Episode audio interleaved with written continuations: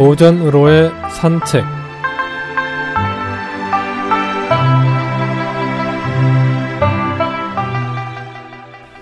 안녕하십니까 김혜영입니다.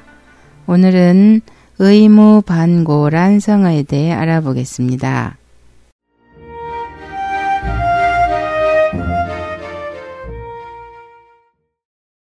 의무반고는 뜻을 세우면 뒤돌아보지 않는다. 또는 정의를 위하여 뒤를 돌아보지 않고 앞으로 나아간다는 뜻입니다. 서한 시대의 유명한 사마 상여의 글에서 연유합니다. 사마천이 지은 사기 사마 상여 열전 중 적의 칼날과 화살에 맞는 것도 개의치 않고 의를 지켜 뒤를 돌아보아서는 안 됩니다. 란 문장에서 따왔습니다.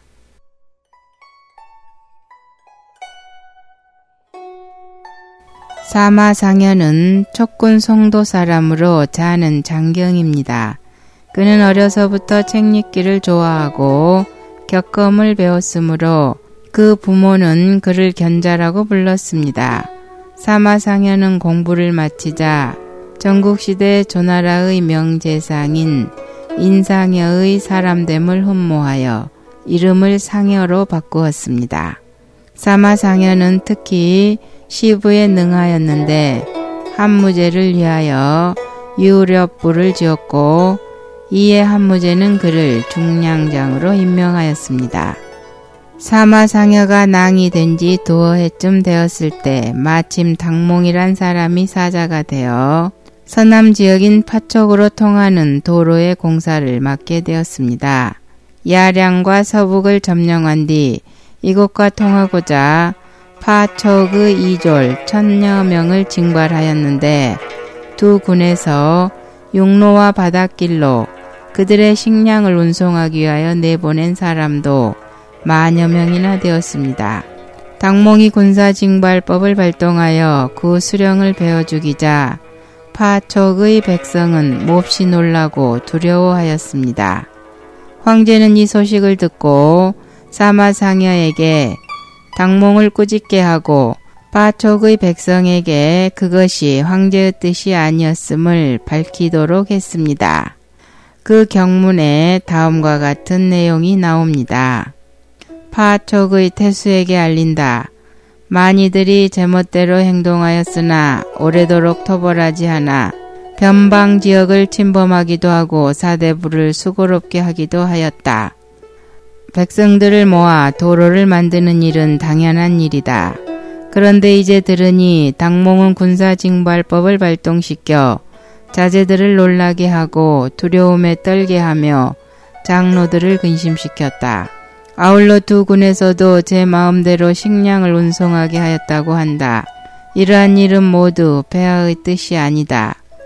징발된 자 중에는 도망친 자도 있고 자살한 자도 있다고 하니 이 또한 다른 사람의 신하된 자의 도리가 아니다.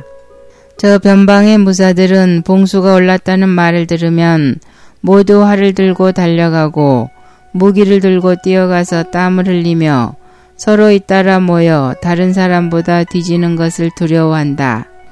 그들은 적의 칼날과 화살에 맞는 것도 개의치 않고 날아오는 화살을 두려워하지 않는 것을 의려 여겨 뒤돌아보지 않고 발꿈치를 돌리려는 생각조차 하지 않는다.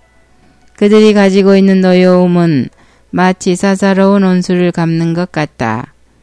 이 사람들이라고 해서 어찌 죽는 것을 기뻐하고 사는 것을 싫어하겠는가? 그들인들 어찌 호적이 없는 백성으로 파촉의 사람들과 군주를 달리하고 있겠는가? 다만 그들은 계책이 깊고 멀리 내다보고 국가의 어려움을 가장 급한 일로 여기며 신하로서 도리를 다하는 것을 기쁘게 생각하기 때문이다.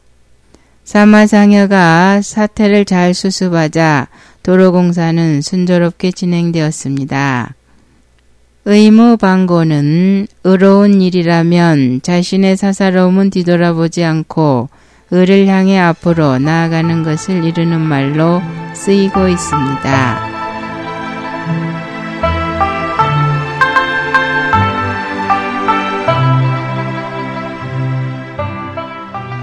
오늘은 의무방고란 성어에 대해 알아보았습니다. 안녕히 계십시오.